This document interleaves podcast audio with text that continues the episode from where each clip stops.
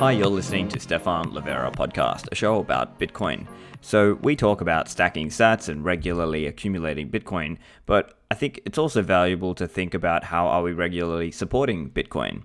Today, we're talking with Matt Odell and Ben Price, who are starting up this new initiative called OpenSats. It's a new way for Bitcoiners to contribute to supporting Bitcoin and open source development and projects. So we talk about various ideas around this, uh, the structure of it, why they're doing this, and why Bitcoin development funding shouldn't merely be a popularity contest. This show is brought to you by Swan Bitcoin. Swan Bitcoin holds a deep conviction that Bitcoin is the future of money. Swan's aim is to help you maximize your position in this dominant digital monetary network. As a Swan private client, you will have unlimited access to their team, strategic resources, and commitment to Bitcoin education. Bitcoin is an asymmetric investment of unparalleled proportions, rapidly becoming the preeminent wealth preservation asset for every individual and institution in the world. An opportunity like this to build and preserve legacy impacting wealth for your family or company will not likely be seen again in our lifetimes.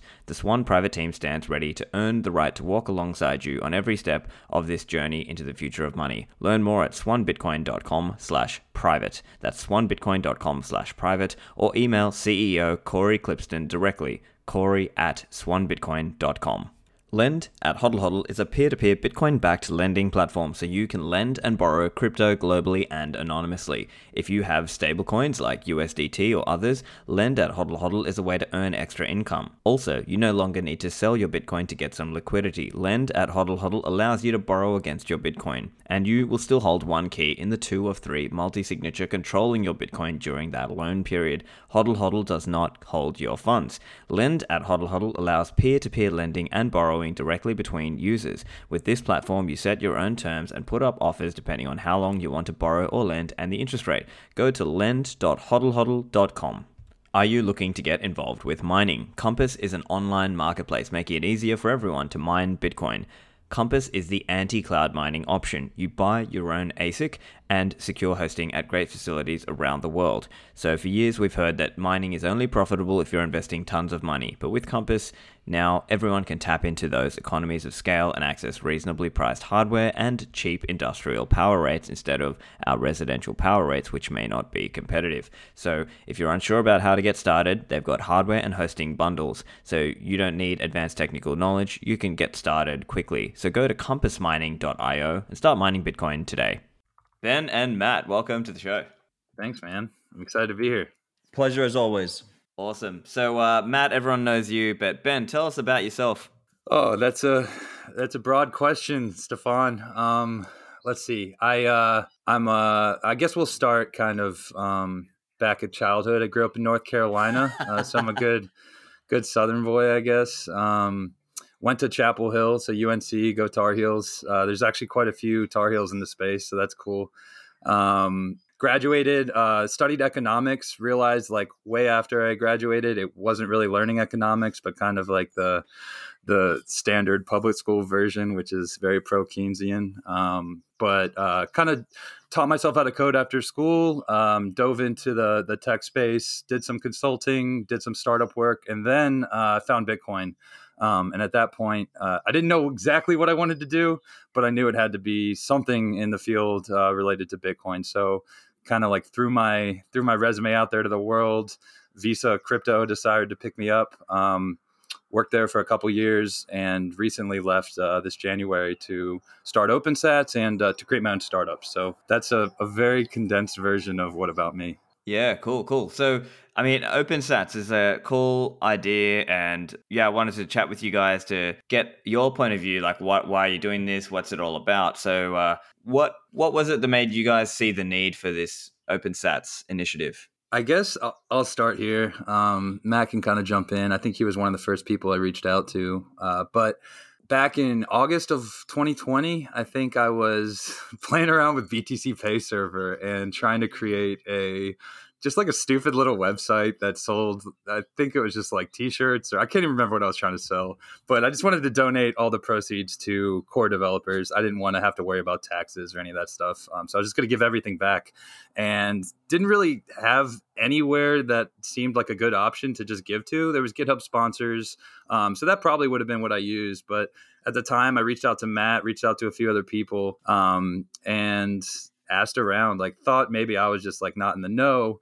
uh, but it didn't. There really didn't seem to be any kind of charities or uh, nonprofits that were kind of distributing funds on behalf of people that wanted to donate. Um, and so, whether it was smart or not, I kind of just decided like, how hard could it be? And um, talked to Matt, uh, reached out to a few other people, and decided to spin it up. Let me jump in here. I mean, so Ben reached out. Uh, he was like a listener to the podcast, uh, big fan of your work. Um, complete nim, had no idea who he was. Um, 2020. Uh, he's, he said exactly what he just told you. And at that point, it's important to realize we didn't have Brink yet and we didn't have HRF yet. So there was no 501c3 where you could donate to Bitcoin developers. Um, and I turned to him, this complete name. I was like, it seems like a good idea, Ben. It also seems like a massive regulatory headache. I don't want to fucking deal with it. I will help you in any way I can possibly help you without having to fucking deal with any of that paperwork. I was like, I do not want to deal with any of that paperwork. And then I started talking to Dennis Reimann and we built BitcoinDevList.com so that I didn't have to deal with any regulatory paperwork. Everything's passed, like nothing gets touched by a central entity. It's just their own BTC Pay servers and their own GitHub sponsor pages. And what happened was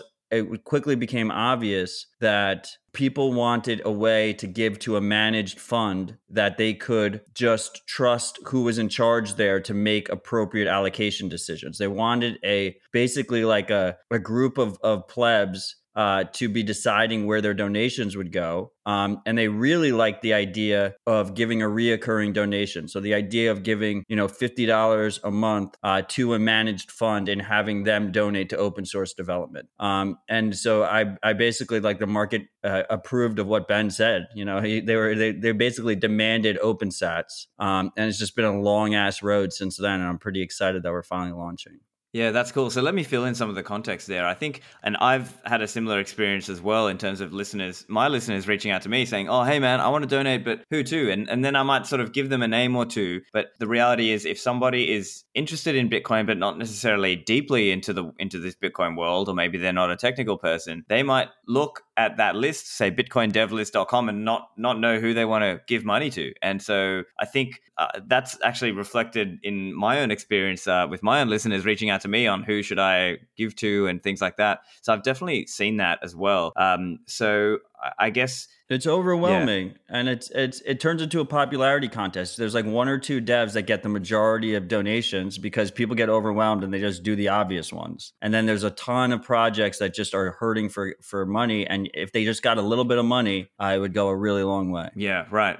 Yeah, and backing up a little bit, credit where credit's due. I think, uh, ironically or funnily, or I don't know, but it tested my willpower because about a week after I said like screw it, I'm going to start this. I think HRF's privacy fund launched. Yep.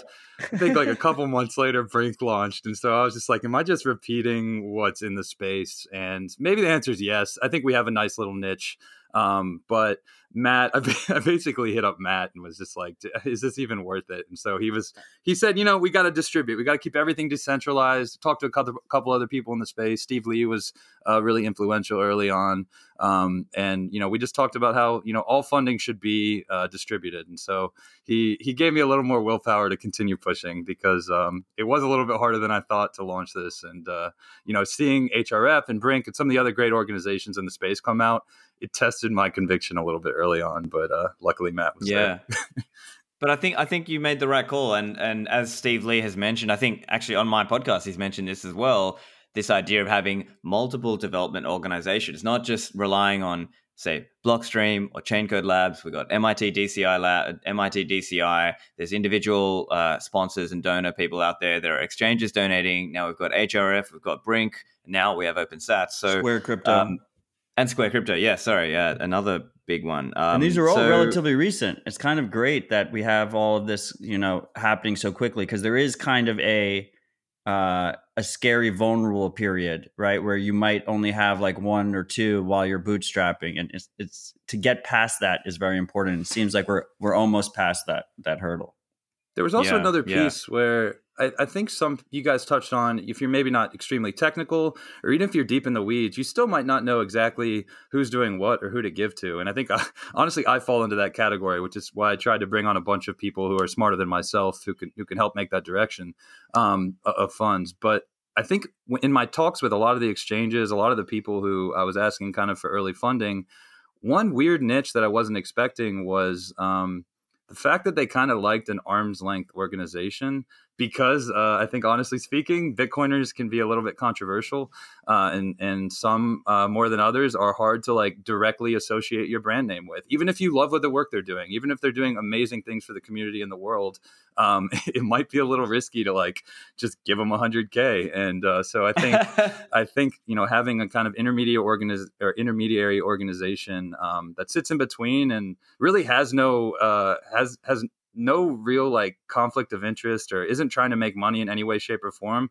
we can really just give people um, controversial or not money to do great work. And, and i think that's um, that's an added benefit for a lot of organizations who might have uh, stockholders and shareholders to fleece Right, right. You're uh, providing a middleman service where actually a middleman service is required in some cases, right? Metal, like people like to attack the idea of middlemen, but in some cases, well, generally speaking, in a free market, if there is a middleman, there's a reason that person exists. There's a reason that person is there. Um, so that's interesting as well. Now, of course, going back a few years, there was some of the earlier drama, which I'm sure people, uh, you know, maybe some of the newer listeners might not be familiar with that. But historically, there was a bit of a concern around this thing called the Bitcoin Foundation. And then in 2018, there was another one, we had another flare up on this similar kind of drama called the B, right? And so the concern at that time from the community was something like these people are claiming to speak for Bitcoin, quote unquote, and you know, they've got all these influences on their side and you know, etc. Where I think now the environment has shifted because now there are multiple organizations. What do you guys think? So let me just jump in here real quick. Uh, we're very cognizant of uh, that concern. Uh, I remember I was very outspoken against uh, the Bitcoin Foundation, uh, a little bit about the B, but less so. I mean, I think it was definitely a different environment. There's a lot more teams out there doing this kind of work. Um, I think a couple things to be absolutely clear about. Uh, first of all, uh, we have no intention of speaking for Bitcoin. Um, the mission of the actual organization is purely funding open source contributors. So it's actually not only Bitcoin, we will not be funding shitcoiners at all, um, but we will be funding you know parallel open source projects that could help bitcoin things like secure messaging or like a tor replacement stuff like that. Um, so the idea isn't actually necessarily the, the focus the whole mission isn't just bitcoin. The mission is basically taking our sats and weaponizing our sats to make the world that we want to see. Um, and i think that this is also something to keep in mind here of how we're different from the other organizations. A lot of these other organizations are more corporate. They're more more highly focused on bitcoin we are 100% pass through. We're not taking a cent. No one on our board is getting paid um, any money for this. I mean, you said like there's a reason there's a middleman because of a free market. There's no free market here. Um, we're just you know we're doing this because it's a it's a very important mission. Um, we have a nine nine person board um, made up of Bitcoiners that have very strong reputations in the space, and all decisions will go through this board. Um, it will be highly transparent so people see what is happening there. And then, last but not least, what I think is really cool that that makes us different is that even though we will be accepting credit card donations, which by the way, Ledger will be sponsoring the processing fees. So we're not even losing the processing fees. If you donate $100 through credit card, we get the full $100. All of those proceeds are getting converted into sats as soon as we receive any fiat. So all donations will be held as sats and all grants will be given as sats. Um, so uh, we are very aligned with the community in that respect. So there's a couple things I want to add. Uh, Matt said there's no free market. I would argue the opposite. Like there's absolutely a free market as where you want to send your funds um, is absolutely your choice if if you want to. Um, there is a general fund where you know we've put together a, a, great board of bitcoiners whose whose reputation kind of i think defines them. Um, but there's you know what i hope is that we're, we're making little to no decisions. I think a lot of people are going to donate to the general fund you're completely the, wrong. The general fund is going to be the majority yeah. I, am with matt. I think it'll be general fund as well I, but but go on make your case. yeah so I like I hate that idea. I love this is I think everyone has like a slightly differing opinion on the board, which is why it's healthy. But like I we're, we're building a platform or like my my initial vision was um I guess to to build a platform. The board would kind of pre-approve, vet projects, make sure there's no like shitcoinery going on. And as long as you're contributing to a free and open source project like Bitcoin Core or something ancillary that kind of um, supports the the technology to reach its fullest potential, then you'll get approved to get listed for our site. And and anyone can directly kind of say, I want to fund this project. Um, and so I'm hoping that's where a lot of kind of donations go through, where people pick and choose, and then the board has no say. It's really just, um, you know, if you want to donate to the Tor Foundation and the people working on that, or if you want to donate to BTC Pay Server, or if you really love the idea of Taproot um, or some other kind of you know BIP, um, you can you can donate specifically to that. Now, um, you know, there, again, I think there's going to be a lot of organizations that uh, kind of keep their hands off, are going to rely the board to determine, you know, where the money might go the furthest. And and I think honestly, we've we put together an amazing board. Um, and then yeah, Stephan, you mentioned one thing where there's like when there's a middleman, there's usually a reason. Uh, that I think I remember back in like fifth grade or fourth grade, my mom always used to make us throw out all our crap to Goodwill. And um, when I when I learned one day that the the CEO of Goodwill, which is a charity, and um, at least where I grew up, uh, was making like a million dollars a year. I was just so angry. And so like one of the the core things that I started this on was like it had to be 100% pass through. I didn't want anyone to make any money. Um, you know, I wanted it to be just like completely transparent. And I think there's some other organizations that are doing an amazing job, but we all know we all know some charities that you know it just takes so much off the top. And so our goal from day one, most importantly, was be 100% pass through, and that was really hard to accomplish. But luckily, we've had some amazing sponsors. Um, some people like Silvergate are, you know, waiving all of our banking fees. Other people like River are waiving all of our kind of fiat to Bitcoin conversions. Matt mentioned Ledger is picking up, um, you know, fiat uh, credit card processing fees because God knows the banks wouldn't waive those. Um, other than Silvergate, which like shout out to them. That's like a, you know, they, they did a good job. But, um, you know, luckily all these people in the space who have made a killing off of Bitcoin and the open source developers that support it, they've been willing to give back. And, you know, shout out to everyone for that. Noddle Cloud yeah, is. Awesome we're using Noddle Cloud for our, our backend. They're going to also be hosting the website. Um, yeah, BTC Pay Server. Obviously, like they, we didn't even have to ask them. They just, you know, we're using their tech. Um, CoinKite is a uh, founding partner with us. Uh, BottlePay um, but ultimately, you know, I actually, what I want to see is I want to see the weaponization of the plebs. Like, I want to see, you know, if we can get a thousand, two thousand plebs to give us $50, $25 a month, um, then all of a sudden we're not wed to any kind of corporate sponsors, uh, which I think would be pretty fucking cool. We'll still get the corporate donations, hopefully, and we'll still be encouraging them. Um, but it'd be cool if we just had this base. And I think it's something that the other organizations aren't really even attempting to address. Um, so I think it's a nice little niche for us. Yeah, yeah, and I think it might be. Um, it's like when people have a well, even in like a religious context, sometimes people tithe their church, right? So it's kind of like a you might be a stacker and you're out there stacking Bitcoin, and then you tithe a, small amount to have uh, to have to keep the system running and to keep the thing developing and to keep, uh, uh, for example, I know that's that's always been a focus uh, in terms of Bitcoin Core contributions. They're always looking for more people who are able to proactively engage and review the code and write tests and all of these kinds of things. You know that can be historically that can be difficult to find someone with that skill set and it's like specifically we're we're tapping into that flow right? Because you know stephan ben like we know like that auto stacking flow is something that a lot of people have co- become comfortable with and that's how they like to interact with bitcoin. Well now we're making it so you can auto stack directly into a dev fund right? And so you have a portion for that and you have a portion for yourself. I feel like conceptually it's very easy for people to understand. And just one thing i would add is just you know huge props to the seven other bitcoiners that are on the board with us i mean uh, we've had a lot of work so far. I think we're going to have a lot more work ahead of us. I'm not sure if we all are aware of what we signed up for. Um, I kind of was just like bullish, let's fucking go. But you know, uh, it, it's it's really I think it's really important to give back, and it's important that people that are in leadership positions and have an audience, you know, provide a proper example to to everyone else because because ultimately this movement is bigger than all of us. And I just want to get this out of the way as well before we miss anyone. Some of the early people that supported us ShakePay, CoinKite, Greg Foss, Jeremy Rubin, John Pfeffer, Ledger, Noddle, Silvergate, Swan Bitcoin, 1031, who's actually um, this new kind of Bitcoin VC fund that's donating their management fees kind of in a DCA fashion. So long term, they're contributing their, you know, uh, two and 20 or whatever percent they're taking. Um, and then especially shout out to um, Castle Nine, who is, uh, he's, I think, CTO of Ducks Reserve. He's been helping build the entire website, the entire donation platform. So, like, amazing work on his part. He's contributed all his time for free. And then a couple anonymous people who don't want to be named, but um, we have an accountant that's doing all the back end work. We already have a lawyer that stepped up to do pro bono, and uh, a designer um, friend of mine who doesn't wish to be named uh, also has been helping um, on that front. So like, there's a lot of other people that have have really supported and helped. But um, you know, just just like it, it's this community is amazing, and I just want to make sure we get that out of the way. So now we can now we can talk about whatever we want, and no one will feel too left out.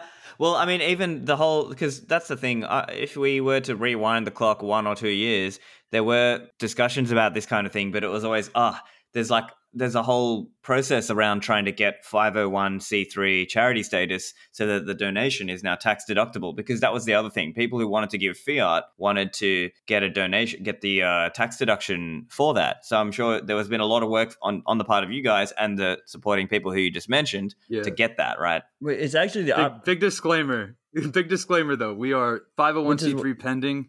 Uh, we are we are incorporated in North Carolina as a charitable organization.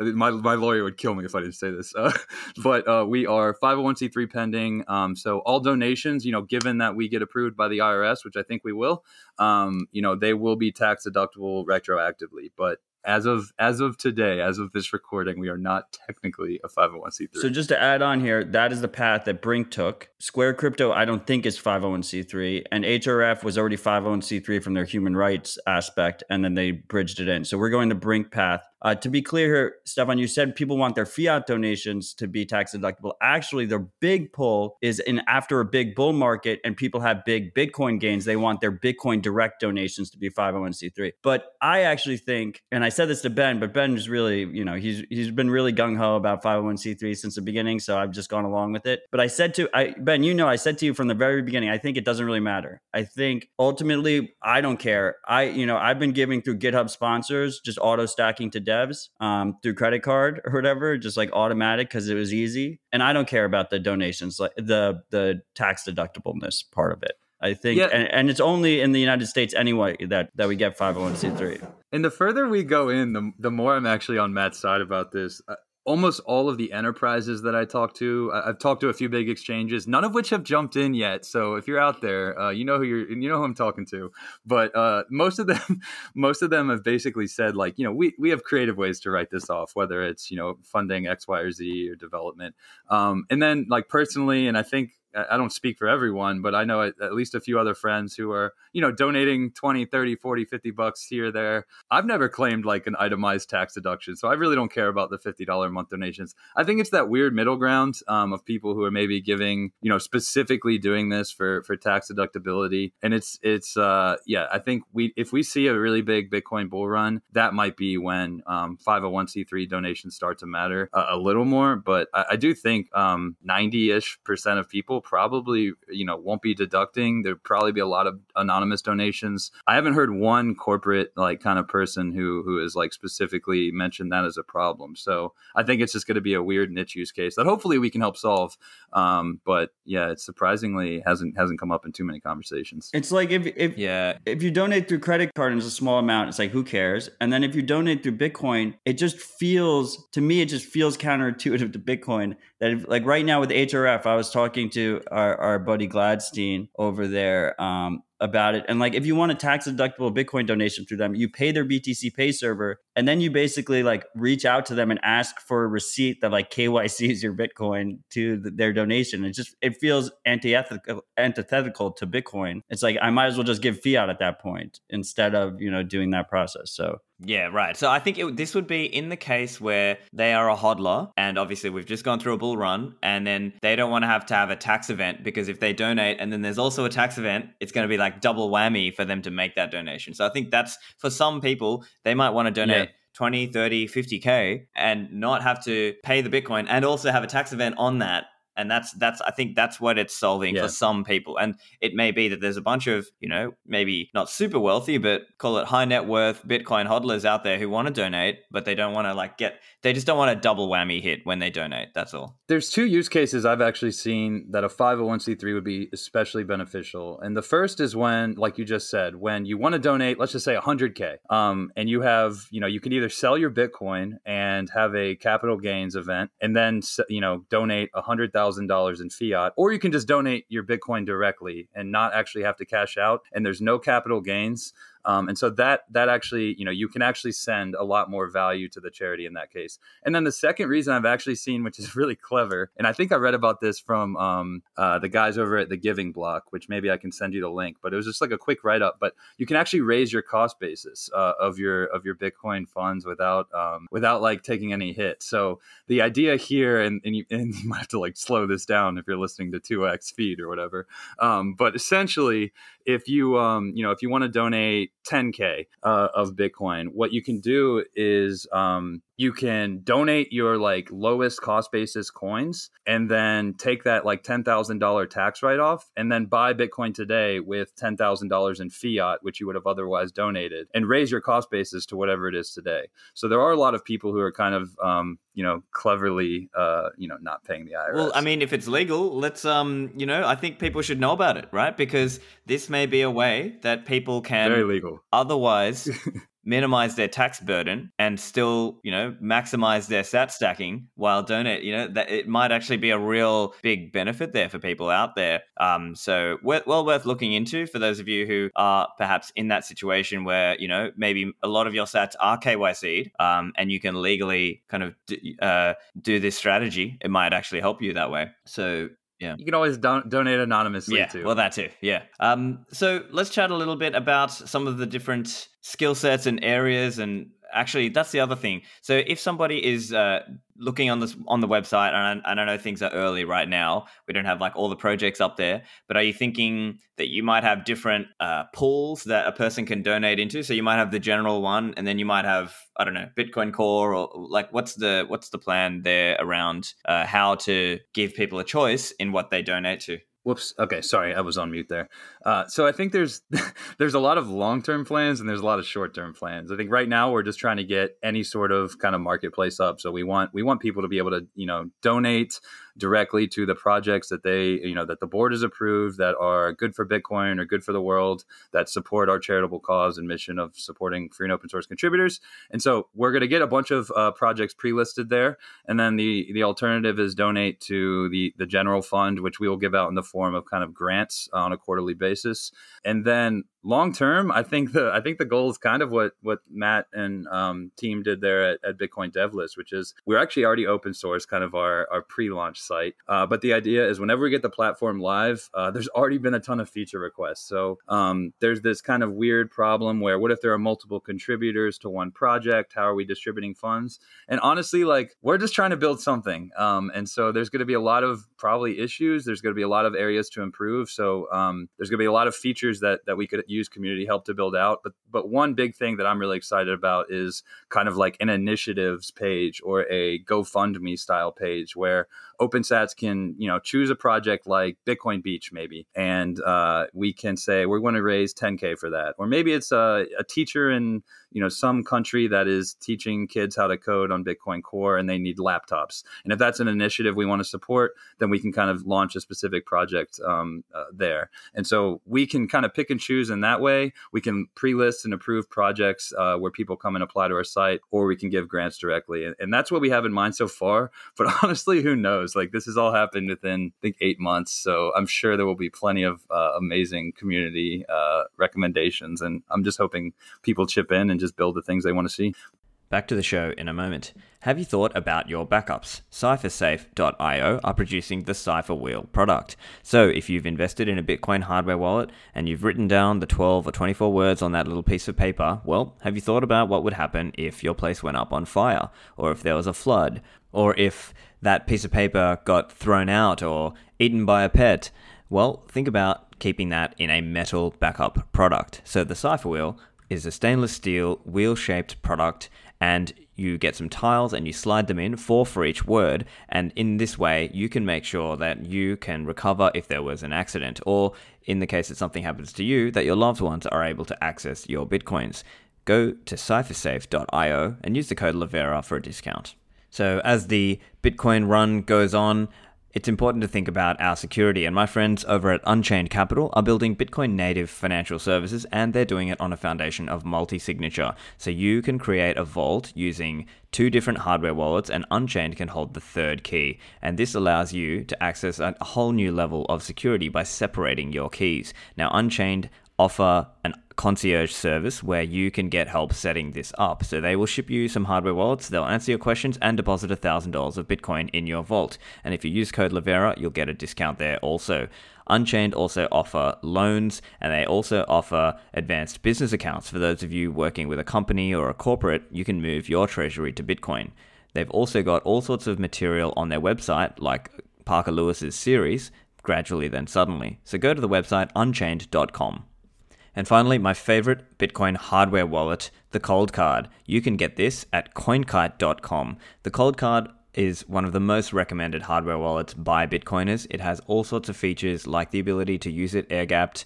It can be used in a single signature situation or in a multi signature setup with, say, Unchained or with other providers. Coldcard can be used with popular wallets like Specter or Sparrow or Electrum to do air gapped transactions. Go to coinkite.com and use the code Livera to get a discount on your Coldcard. Back to the show. Yeah, that's cool. And uh, I also liked the, as you mentioned earlier, it's going more Bitcoin native, right? Because everything is converted into Bitcoin and grants are being given in Bitcoin terms. Now, I think the obvious question now, not so much from the if you're a hardcore orange pill person, you don't care, you'll just deal with the volatility. But from for someone who's maybe just starting on their Bitcoin journey, they might feel this volatility, right? And even even this, you know, this week or so, we've seen the drop from 60k down to uh, whatever 30k or so at the bottom. For people who are new, that's a big deal, right? To go through a 50% drop. How's that going to work? From a grants number go up perspective and trying to figure out you know the amounts and so on? Yeah i mean what yeah one bitcoin equals one bitcoin stephan. Uh, that's that's kind of that's kind of what we think. Uh, you know there's there's always going to be weeks and and uh, drawdowns but if you zoom out a little bit which i think almost every open source contributor um, has the ability to do i mean hell they're they're contributing their their time freely for um, something that probably a lot of a lot of people will never even see their name on. Um, so I, I, think that like the goal here is to make sure that we like maximize um, what we can in the long term. And I think like if you're asking me, even with even with a fiat drawdown, I think most of these people are probably going to try and hodl any funds they receive. So I don't think there's going to be a lot of conversion back to fiat on the other side of this. That being said, we, we are trying to automate, you know, be, being 100% pass through, um, we're trying to automate everything. Um, so we, you know, Silvergate is our is our bank. The second we uh, receive any fiat donations, we are attached to the Silvergate Exchange Network, which is this cool thing that lets you move money 24 7 to exchanges, um, uh, at least at least cryptocurrency exchanges. And um, our partner River, you know, we're going to be moving fiat off our balance sheet as fast as possible. And yes, that means during weeks like this, um, technically our fiat, you know, value will go down, but our Bitcoin uh, stays the same. And that's really what what we care about and what I think our contributors care about. There, there's you know, there's a couple things here, right? You know, first of all, you got to start somewhere, right? And I think we're all trying to make this Bitcoin circular economy a reality. You know, we're all we're all living in a world where we want to see Sats become the standard. So we want to practice what we preach, right? And so grants will be paid out in Sats exclusively. Like if if a project doesn't want to receive Sats, then they should go to some other organization. That those contributors, those projects, they can go and they can convert Sats to their local currency. They can do whatever they want with it after that. Then it's their Sats, right? They can they can do whatever they want. So if they want to hedge themselves, they can hedge themselves. As an organization, we will probably never be sitting on large amounts of funds to begin with. But if we are, you know, I, I, think the upwards price movements of Bitcoin is a net benefit. Like we can see a situation, you know, I thought what one thing that was really cool that, you know, I think Jack Dorsey did it. Was it with Jay Z? He did the African donation fund. Yeah, he, I think he gave, uh, was it 50 BTC or 500? Right. So he gave 50 Bitcoin. Like that endowment of 50 Bitcoin could just last forever if, if number keeps going up, right? As we expect it to. It could end up being one of the largest endowments in the world, you know, at the end of the day. So I think it, it behooves us to to participate in that potential potential um, practice what we preach. And also just on top of it as a bitcoiner if i'm giving fiat to an organization that's supposed to be you know a bitcoin first organization like i think it's kind of cool that they're providing upward price pressure as as as my donations are coming in. Like I just think that's like a little aspect that like sure, like if you're you know a precoiner and you're not exposed to Bitcoin yet, uh, you might think that think of that as a negative. Like why are you taking transaction fees when the U.S. dollar is the best money in the world? You know, but as a Bitcoiner, to me, that's a that's an extra selling point. If I'm going to donate to OpenSats versus GitHub sponsors versus direct to someone's BTC Pay with Bitcoin, the fact that the organization is is auto stacking with my donations would be a net net positive. Yeah, for sure, for sure. And we've already seen this actually. Shout out to Greg Foss, who was actually the first person um, who who tangibly kind of gave something. And I'm not going to dox how much he gave or whatever, but it was you know it was way back when I kind of wanted to start this in August of last year, maybe September. And I reached out to him, and no questions asked. He just he just sent over some Bitcoin. And I mean, you can kind of do the math yourself. What the prices was in August, even after this massive drawdown of 50% in the last kind of week or so, you know, he, his his donation has three x or at least in fiat terms. And you know, had we had we distributed it, you know, a month ago, it would have been six or seven x. And so I think long term, we're, we're going to trend in the right direction by by holding fiat. And yeah, I, I love. Uh, yeah. we're we're just market buying. So any fiat that touches our account, we're getting off it as fast as possible. We're not setting limits. We're not timing the market. We're just smash buying. So I think like uh, everyone can kind of relate to that. Yeah, yeah, for sure. The and just another anecdote, uh, you know, HRF, I remember last year they gave one Bitcoin to three different open source contributors. And at the time it was $10,000, right? And, you know, so, so the grant, the grants that keep on giving. Um, and I think all, you know, pretty much all of us in this space have, you know, we're at least operating on the assumption that we're expecting Bitcoin to, you know, continue to go up substantially over time. And we understand it's going to be volatile short term. So yep. it is yeah, it is. And in my discussions with people as well. I've seen, uh, as in on the recipient side, most of them are very happy to take Bitcoin, right? So it's really, uh, it's um, it's really more just about for people who are new to the space and then maybe they're not as hardcore into it. That's that's probably the kind of question that they might be thinking about. Um, and I guess the answer is, well, we just deal with the volatility for now. We just stomach it, and we know long term it's going up anyway. So in purchasing yeah. terms, so yeah basically do The the last piece is honestly though we we don't have a lot of balance sheet risk. So because we're automating everything and a lot of uh, our banks, our fiat like our, our payment processing, our development, our legal work, everything is kind of being contributed free of cost. And that's really where you know you want to you want to make sure you have enough fiat for your short-term fiat liabilities and we really don't have any. The only thing is payment processing and we have a corporate sponsor luckily to, to pick that up. And so, you know, while while our, our balance sheet might go down in fiat terms, that really doesn't affect our operations and um, we can we can feel safe just knowing we, we're hodling Bitcoin and honestly that'll that'll work out for us more often than it doesn't. But the the last the the automating operations and having people, you know, um, not charge us for the work they do has, has, really been helpful. Two two other aspects I just want to jump in here before we move on. Uh, the Ben keeps saying automated. Uh, one of the things that'll be nice I'm expecting for this organization is if we do end up in a situation that I'm hoping for, where we have a thousand, two thousand plebs giving a constant amount every month, it's kind it's a it's a nice situation to be in as a nonprofit because we have you know expected cash flow. We know like where what what money is going to come next instead of like one big grant from a whale or one big grant from an exchange that that might be in between like 10 weeks or 20 weeks between we get the next big one. So it's kind of nice that we have this expected cash flow. And i said in the beginning circular economy and just to, to explain that a little bit better for the listeners you know i think at scale right if we're talking 2000 3000 plebs are giving 50 $50 a month right? 3000 plebs giving us $50 a month is $150000 that is auto going into Bitcoin, and that is available for open source contributors that are outside of Bitcoin, right? So all of a sudden at scale, you end up in a situation where open source contributors, some of the smartest people globally that are looking for money, that are in projects that are helpful for Bitcoiners, but that are not exactly Bitcoin related, it's it's it's going to create an adoption wave among them because they're going to need to learn how to accept Bitcoin if they want a grant from us. So if we're offering them, you know, twenty five, thirty thousand dollars that they really need, they're going to go out and figure out how to use Bitcoin. And who knows? Maybe their project ends up incorporating Bitcoin more. Maybe their next project, you know, is Bitcoin related. So I think um, it can create a really nice viral feedback loop because we're going as Bitcoin only as I think reasonable possible right now, which is we're still accepting fiat on the inroad, but that's it. It's just automatically converting to sats. Yeah, I like that idea, and I certainly agree that there is a network effect benefit to having this as a Bitcoin focused organization. Uh, so when it comes to giving grants,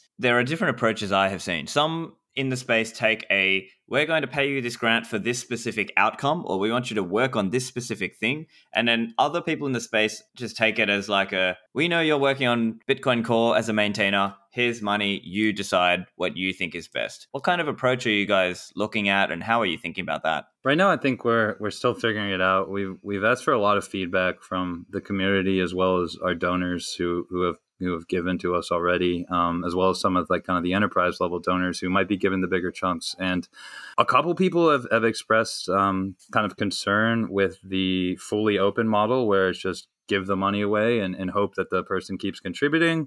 And some people like the idea of kind of having no strings attached. I, I, think we're trying to find a healthy middle ground. That being said, we don't have all the answers here. We we're kind of uh, iterating as we as we go along. But um, some of the few things that that we think we can kind of at least that we're putting into place now are um, we're only going to be paying out i think in in monthly um, kind of increments and we are going to expect some sort of um, results from the from the developers or the contributors in, in, in some sense. So we are going to be kind of tracking what you do. It's not going to be we're not going to be like over your back hovering. Um, but the idea is uh, basically, we would love like a, a, monthly update or potentially a quarterly update, or we'd love you to help contribute to some community content or, or, or some some sense of like giving back to the community. But I, I think it's it's going to be an iterative thing. Um, no one has the perfect solution, and when we're not pretending like we do, but uh, I, I, do have a little like, and this is my personal opinion. The reason we've got a huge board is because other people feel differently. But um, you know, I speak for myself here. I, I like the idea of trying to attach some milestones and, and things to um, any money given out, and then kind of um, having some sort of baseline expectation of of results. But uh, again, Matt might feel totally differently, and you know our seven other board members, I'm sure, have their own opinions, and that's kind of the beauty of it. And yeah, we have we have very strong opinions on our board. Uh, I don't think we've listed the board members yet. We'll do that in a second. But uh, just I I tend to agree with everything Ben said in the fact that I think it's going to be iterative and we're going to figure it out as we go. And and you know I, we want the whole project to be as as open as possible to you know resemble the open source community that we're trying to support. Um, so we're going to be taking a lot of commentary. Um, in terms of of reports, I really like the aspect on GitHub sponsors that that they they you can optionally give them your email and they can email you updates if you're supporting them, which I think it makes you way more. It's like a Patreon aspect, you know, where it makes you feel like way more involved with the process. Um, and that's not even like a policing updates thing. That's just provides a better connection between the donor and the receiver of, of the donation. Um, so that's something that we're going to work towards. I mean, it's not going to be in the original, you know, in the in the beginning, uh, the beginning product that we have, but that's the goal coming forward. And then um, the other the other thing that I wanted to add was that me personally, I like the idea of more open ended, less strings attached donations. That's just my personal preference, and I think the best way to mitigate concerns there about the donations, uh, you know, not really going to a, a, beneficial cause, is that you keep them on the smaller side. So rather than giving out, you know, one huge donation, one huge grant, you give them smaller grants that are paid out over time, um, and then there's more reputational risk on the line there, right? Like if they're not doing something six months down the line, then the grants stop or something to that effect. Yeah. But these these these details are all going to be iterated on. Yeah, of course. Yeah. So I guess just to spell out some of the different concerns and from different perspectives that I have seen, some developers in the space say, well, the kind of work I do, it doesn't necessarily have a defined, you know, outcome, or it might be review time, and so maybe then the outcome is more, uh, or it's they don't want to have too many strings attached because they they feel like that's not really reflecting the actual work that they've done. or in other cases, it might be they contributing to Bitcoin Core, but Bitcoin Core doesn't necessarily have to take, you know, the other contributors or let's say the other reviewers or the maintainers of the project are saying, well, we don't want that particular thing in, or that, you know, things can get held up. And so that's one of their concerns. But then, and then obviously on the donator side, they want to feel, they might want to feel like, oh, I, I want, I'm paying for this certain outcome. How come I'm not getting, you know? So I guess that's some of the different concerns that people might have. Um, but I think at the end of the day, it's not. Um, people still find a way to make it work, and you know, in maybe in some cases it will be a tied to a specific project, or in other cases it will be a bit more open ended if that is what makes sense in that context. Yeah, I, I think you know I think it's going to be messy. Uh, I think that's kind of unavoidable, but we're going to try our best and we're going to be as open as possible, which I think is you know the two main things you really have to do. And I just to add there, I mean, one big concern I see from the dev community is is this idea of stability um, that they don't want to be rug pulled on their grant. You know, they want to know, you know, they're going to be able to pay their rent and they're going to be able to focus on this work. Um, so it's it's important for us to have a balance where we can provide the the contributors, the the recipients of the grants, we can provide them some stability and some cer- certainty, you know, and give them good communication on our end. Um, but at the same time, we're going to have to keep them honest, and that's never going to be a clean process. And we're just going to have to do our best. And and the board was selected as people that you know are more familiar with this kind of work and that are already in this world. Um, and so hopefully it'll provide a better, um, you know, communication, but better, but the incentives will be better aligned than some of the other attempts in the past. Yeah, and, and early on, I did a lot of talking to um, some core devs specifically uh, about you know how they how they would prefer to be funded and I, and the the overwhelming response that I got it wasn't unanimous like no things are in this community um, but you know, most people did prefer to have kind of a steady stream of modest income that was predictable, kind of, you know, plebs donating $50 a month uh, in a recurring fashion rather than maybe, just maybe getting a 200K grant from an exchange um, or something along those lines. And so that's really the model that, that we're trying to replicate uh, for the most part. We will be giving out grants, uh, probably capping them to make sure that um, no one person or one project gets like overfunded um, and, and we leave anyone else behind. But I, I, I, just think that like again the, the biggest thing we have to stress is we don't know everything uh, we want community feedback we want everyone to kind of voice their opinion and um, you know we're gonna we we if if you look at the board like the the reason i selected kind of everyone to come on is because i think everyone has everyone first of all is, is an amazing bitcoiner and um, i think they'll keep us honest and we're, we're just absolutely going to do our best and like that we can promise you um, we can't promise you we're going to do it perfectly but we're, we're definitely going to try and we're not going to take a cent while we do it so i think um, yeah i think those are all important things so speaking of the board let's talk a little bit about who is on the board, what kind of skill sets they have, what they are known for. Do you want to just uh, talk a little bit about that? So we have um, on the board, we have Janine. Uh, your listener has Janine been on the show yet? No, actually, I do need to get her on at some point. Yeah.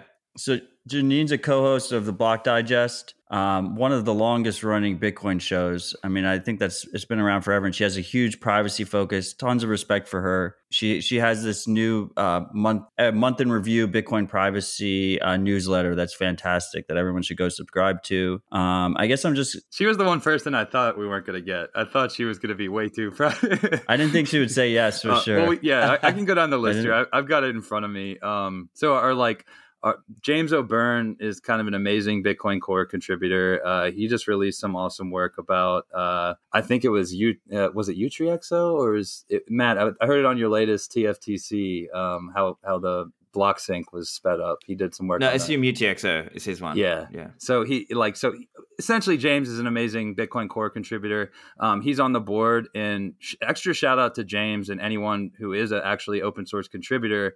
They've all agreed to like not be funded through the organization. So while we hope to you know fund everyone anyone and everyone we are trying to avoid conflict of interest and so that that means that anyone who who jumped on board um, in a board capacity is, is not going to be receiving funding so there's james who's our bitcoin core kind of person lisa Neigut she's she's really big at uh, blockstream stream, and um, the, she's a c-lightning contributor. Uh, Matt Odell, uh, you know, he's all right. Um, uh, Elaine Ou, um, she, she's also kind of on the on the software side. But then we also have uh, I don't know if some of these people don't love their names going out there, so I'll, I'll try and give their names. Um, uh, Dread, uh, which his Twitter tag is Pole Vault Dream. Um, he kind of identifies as a global advocate for Bitcoin Core. He was just down in El Salvador with Jack and Peter, um, and has been kind of uh, reading up and, and figuring out the game plan for Bitcoin Beach and figuring out you know how we can help replicate that in, in other cities and areas uh, around the globe. Uh, Matt mentioned Janine, um, who I guess I, I, have written down here like investigative journalist. She's an amazing privacy advocate. Katan, who uh, Stephan, I'm sure you know a lot about. Oh, I know. Yeah, so he's he's kind of our open source guru who he's been helping manage our BTC Pay.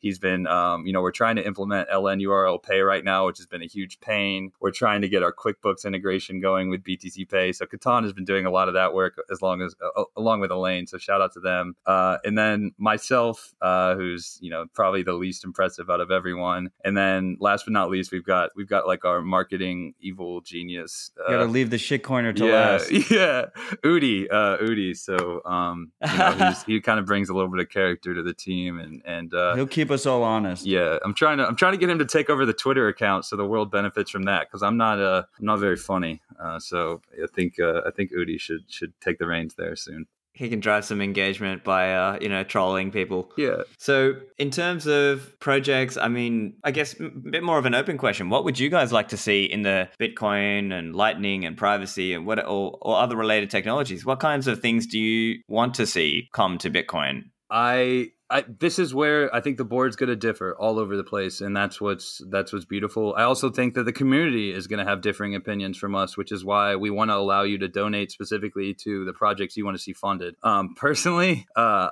I really, really, really hate Chainalysis. Um, one of the one of the main reasons I left Visa uh, is is kind of the the corporate lifestyle and, and, the fact that they play really nice with banks and the regulators. Um, you know, Bitcoin is here; it's for everyone, and I'm all about the privacy tech. I, I love the projects that are really promoting that. The projects that allow people to join into this permissionless net uh, network in a in a bankless fashion um, without any like kind of oversight from anyone. And um, so I'm going to be pushing hard on both privacy things, and then I think like um, if you if you kind of have a U.S. centric uh, view of things, things get a little skewed, and and at least you know over here, as, as, I live in the states right now, at least I think we all, or some of us, suffer from um, kind of U.S. based projects. But I think if you if you zoom out and try and have a global view, a lot of times Sats or dollars, whatever you want to call it, funding goes a lot further um, in, in, places overseas. And I think um, so far what I've seen from some projects in the space is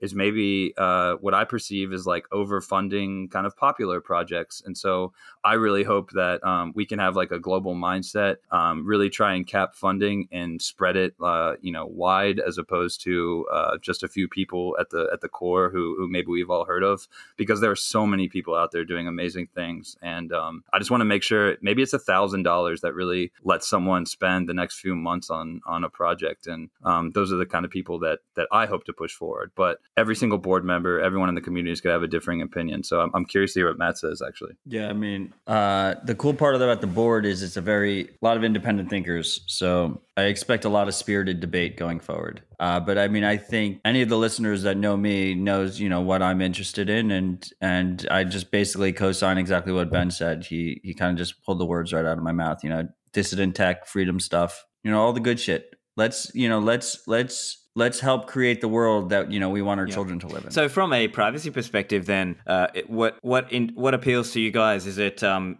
as an example, would it be getting more PayJoin adoption into wallets out there so that you can break the heuristic, or is it you know uh, having better or more CoinJoin options? Uh, is there anything in particular you guys like or you would want to see? Yeah, so we need more CoinJoin tools Uh, we need more PayJoin adoption, of course. Um, I would love to see a wallet that, for instance, has like CoinJoin and Lightning in the same wallet. You know, I would love to see Lightning wallets that are more focused on the the privacy side. You know, I also, you know, one thing Ben didn't mention that I know he agrees with me on that I would love to see is that I would I would love to see just easier UX and easier accessibility that doesn't sacrifice on the privacy side, right? Like I want I want you know people to be able to download a mobile wallet, get their first Bitcoin, um, and not have to be the most technical person in the world and still do relatively good privacy best practices, right? And I think you see that in some projects that might not advertise themselves as privacy projects and they're not really focused on it yet, but with a little bit of you know a little bit of, of, of, focus on on that aspect and trying to you know just iron out the privacy aspects of it a little bit you can end up in a situation where you have good ux and relatively good privacy. And and the project that i'm specifically thinking of in this case is something like a Muun wallet uh, m-u-u-n which is not meant to be a privacy wallet at all. It right now requires google services. Uh, you know if you use calyx you can use it with microg but like it requires google services. Like no privacy wallet should you know have google services incorporated in it.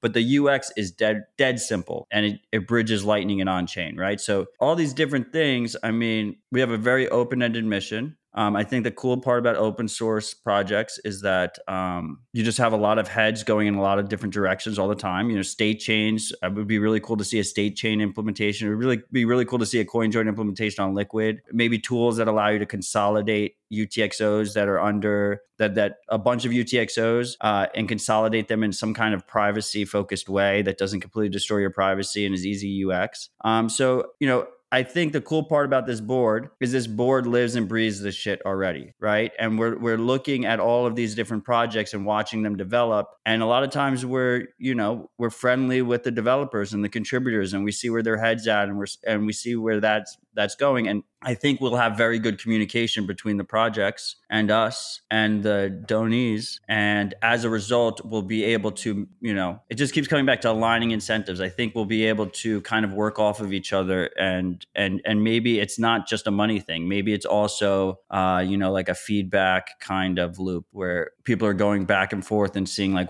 you know what is needed, what is wanted, yeah. kind of thing. And Matt Matt touched on some important things there that I think um, kind of help answer your question, Stephan. Without without directly supporting any sort of privacy initiatives, there are so many contributors that are contributing in fashions that like in an ancillary way still push forward privacy tech. So maybe you're a Taproot developer, maybe you're a code reviewer, maybe you're a security researcher, or perhaps you're a, a UX designer um, on any of these projects. That's one thing that we have left out up until this point that um, kind of falls under OpenSats' purview, uh, which is we we have a broad definition of who is a contributor. I mean, my my background is product management. I am not a tech guy um, by trade. I, I'm not getting deep in the weeds. I'm not the guy who's who's auditing code when you say, um, you know, don't trust verify. I'm trusting other people, unfortunately. Um, but but what I you know what I do in, in a day to day fashion is typically you know how can I how can I get my mom to use a Bitcoin wallet um, in, in a privacy focused way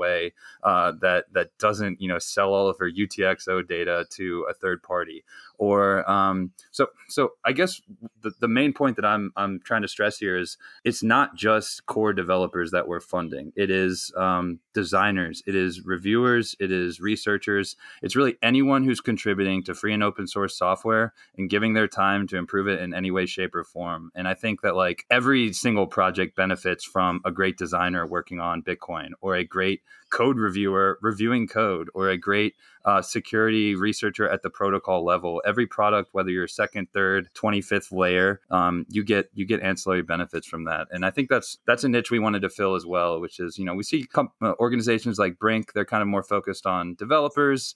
Uh, Square, I think, has a, has a little bit more of a design focus. HRF is a little more focused on privacy. We we just want to make sure if you're a contributor, you're represented. Um, you know, you might not you might not make a million dollars a month through our platform, but you, you will have an avenue to get funding. And if you prove yourself, if you if you show people that that you're doing good work, then um, you know our, our our hope is that the community will see that um, we'll at least try and make it easier with our platform. And you know, if you if you're really underfunded because you're just super unpopular, I guess for some reason, or like your, your just name isn't out there, you're doing unsexy work, quote unquote, like code reviewers maybe. Um, you know, ideally the, the board will kind of notice that and we can step in and, and help fund the projects that really are doing work that that we perceive to be you know extremely helpful but underfunded so. Yeah. And so how about from a now we touched on this earlier but non-bitcoin projects? Obviously not shitcoins but we're talking about you know things that enable our sovereignty. Do you want to elaborate a little bit uh, and maybe this is not necessarily opensat's perspective but your personal perspectives as board members what kinds of things would you be looking for there from a non-bitcoin perspective? I mean so so from i mean my opinion is i think it's i i thought it was relatively straightforward but the you know the, the idea is like in, stuff like encryption secure hardware uh so like there's uh there's this guy bunnie studios like he's working on you know open hardware platform uh that that would allow us to like kind of have the the advantages of something like a hardware wallet with a secure element, but it'd be open. Um, and that's not a Bitcoin only thing, right? That's not even Bitcoin focused at all. Tor a Tor replacement, you know, Tor I think is uh, a great project and something we rely on heavily. It'd be nice if we had some alternatives to it. Secure messaging. Uh, people don't realize, you know, if I need to send you a Bitcoin address, how am I sending you the Bitcoin address? If I'm going to send you a Lightning invoice, how am I sending you a Lightning invoice? So I think all those are pretty obvious. Uh, I think but it could go broader than that too, right? Uh, I think you know uh, distributed social media. You know, then maybe the next Mastodon or something uh, that that has better trust aspects to it. Um, you know, we have fiatjaf, who's a Bitcoin developer working on something called Nostr. I probably pronounced it incorrectly, but that that's it's uh, the idea is like a kind of distributed Twitter that is more censorship resistant. I think for the projects that are listed, like in our so-called marketplace, this idea where you can earmark, we're going to be more loose about it. You know, as long as they're not scams, uh, and they're generally in the good direction, we'll list them. And if you want to donate to them, there'll be a very good, transparent description of, of what you're donating to. Um, then so be it. You know, you're you're a Bitcoiner. You should you should be able to earmark where you want to earmark. On the general fund, there are going to be very spirited discussions about these things and it's going to it's going to be way more critical i think. You know pure pure bitcoin projects are obviously going to have the the upper hand in those kind of allocation discussions uh, just naturally because we're all bitcoiners. And i think that